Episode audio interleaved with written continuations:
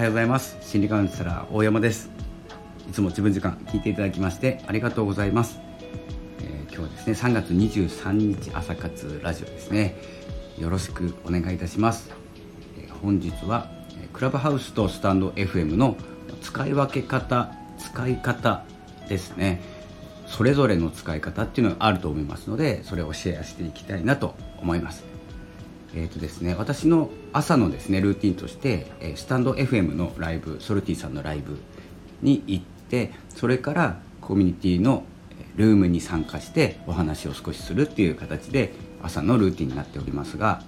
えー、皆様はどうでしょうか？クラブハウス使ってるでしょうか、えー、僕はですね、まあ、毎日うろうろはしてるんですけど、えー、ルーム的にはですね、まあ、入ったり入らなかったりしてお話を聞くとかするんですけど基本的にはですね他のルームコミュニティのルーム以外ではお話をしないようにしてます。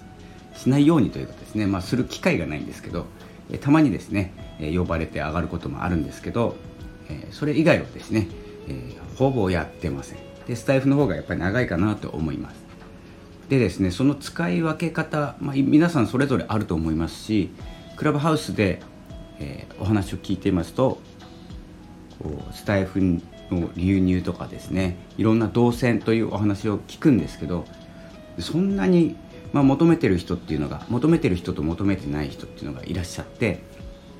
自分の使いやすいようにですね使えばいいかなと思います。なのでモデレーターっていうですね、まあ、お部屋を開いて、まあ、リードしていく形の人にならなきゃいけないかっていうとですね、まあ、そうでもなくて皆さんクラブハウスやった方がいいですよって言われたからといって無理してですねやらなくてもいいと思います。僕はやらないのでモデレーターとか、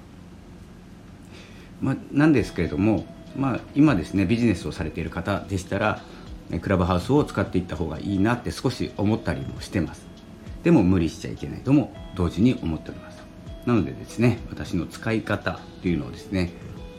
お伝えしているんですけれども、まあ、今日はお伝えしたいんですけれどもこれはですね何が正解とか合ってるとかこれがいいよとかではなくて私の使い方。こんな使い方もありますよ。こんな考え方もありますよ。っていうですね、えー、ことになります、えー、このですねあのクラブハウス、えー、聞いているだけというですね、まあ、音声ラジオのように聞いているだけでしたら基本的にはスタンド FM とかえーと、オーディオブックの方がよっぽどいいなって思います、まあ、有益な情報とか、えー、お話をしてくれる方がいらっしゃるのでライブ感はあると思うんですけどそれを抜かせばですねあの声を聞いてるだけ下の方で声を聞いてるだけでしたら、えー、違うもので情報を収集していいかなって思ってます。でクラブハウスのいいところは参加し手を挙げて参加すればお話をできるお話ができる質問ができるっていうところにあってあると思っていてえなのでそれができないんであればクラブハウスじゃなくていいんじゃないかなって個人的には思ってます。でそこで生きてくるのがスタンド FM のライブだと思います。電車の移動中とか、え何かをしながら、まあ、イヤホンつけてですね音出ないようにして聞きながらテキストで返せるじゃないですか。コメントそれすごくいいと思います。でクラブハウスは何か質問あった時に手を挙げて呼ばれたら上に上がってお話をして。っていうのもいいんですけれどもいいところではあるんですけれども僕はですね基本的に、えーと、内弁慶ですのでコミュニティの中でしか話さないというか慣れたところでしかお話をしないんですね。でそのような人も多くて多いんですけど一律で言われているのがクラブハウスを始めた方がいいとかですね、えー、何かあった時に積極的に手を挙げる方がいいってできる人って少ないと思うんですよね。僕はまあ全くしないんでそういうこと。でもうそれも理解してるんで無理はしないんです。でどうしてもですね自分しかわからないとかすごく期待されてるとか皆さんの役に立てることを自分が持ってるということは僕自己有用感ですか役に立ちたいっていう感覚が、え、すごく持っているので、え、参加したい気持ちになります。でも電車だったら無理ですよね。っていうところであの移動中とか聞きたいことがありそうだなと思ってもクラブハウスは開かないようにしてます。そういう使い方ですね。なのでスタイフはライブをえーと、イヤホンで聞いて移動中でも何か、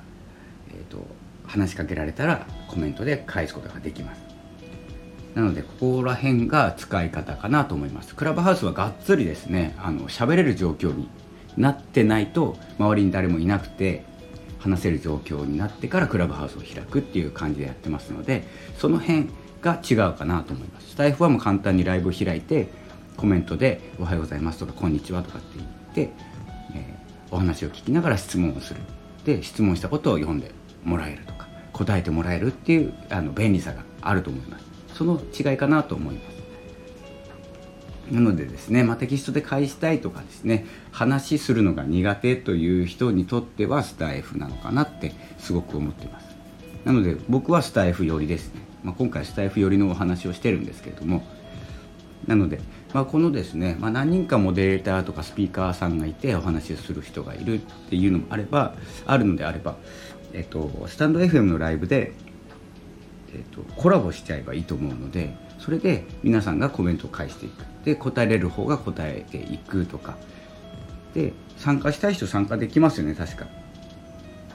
何人か。2人かなこれ。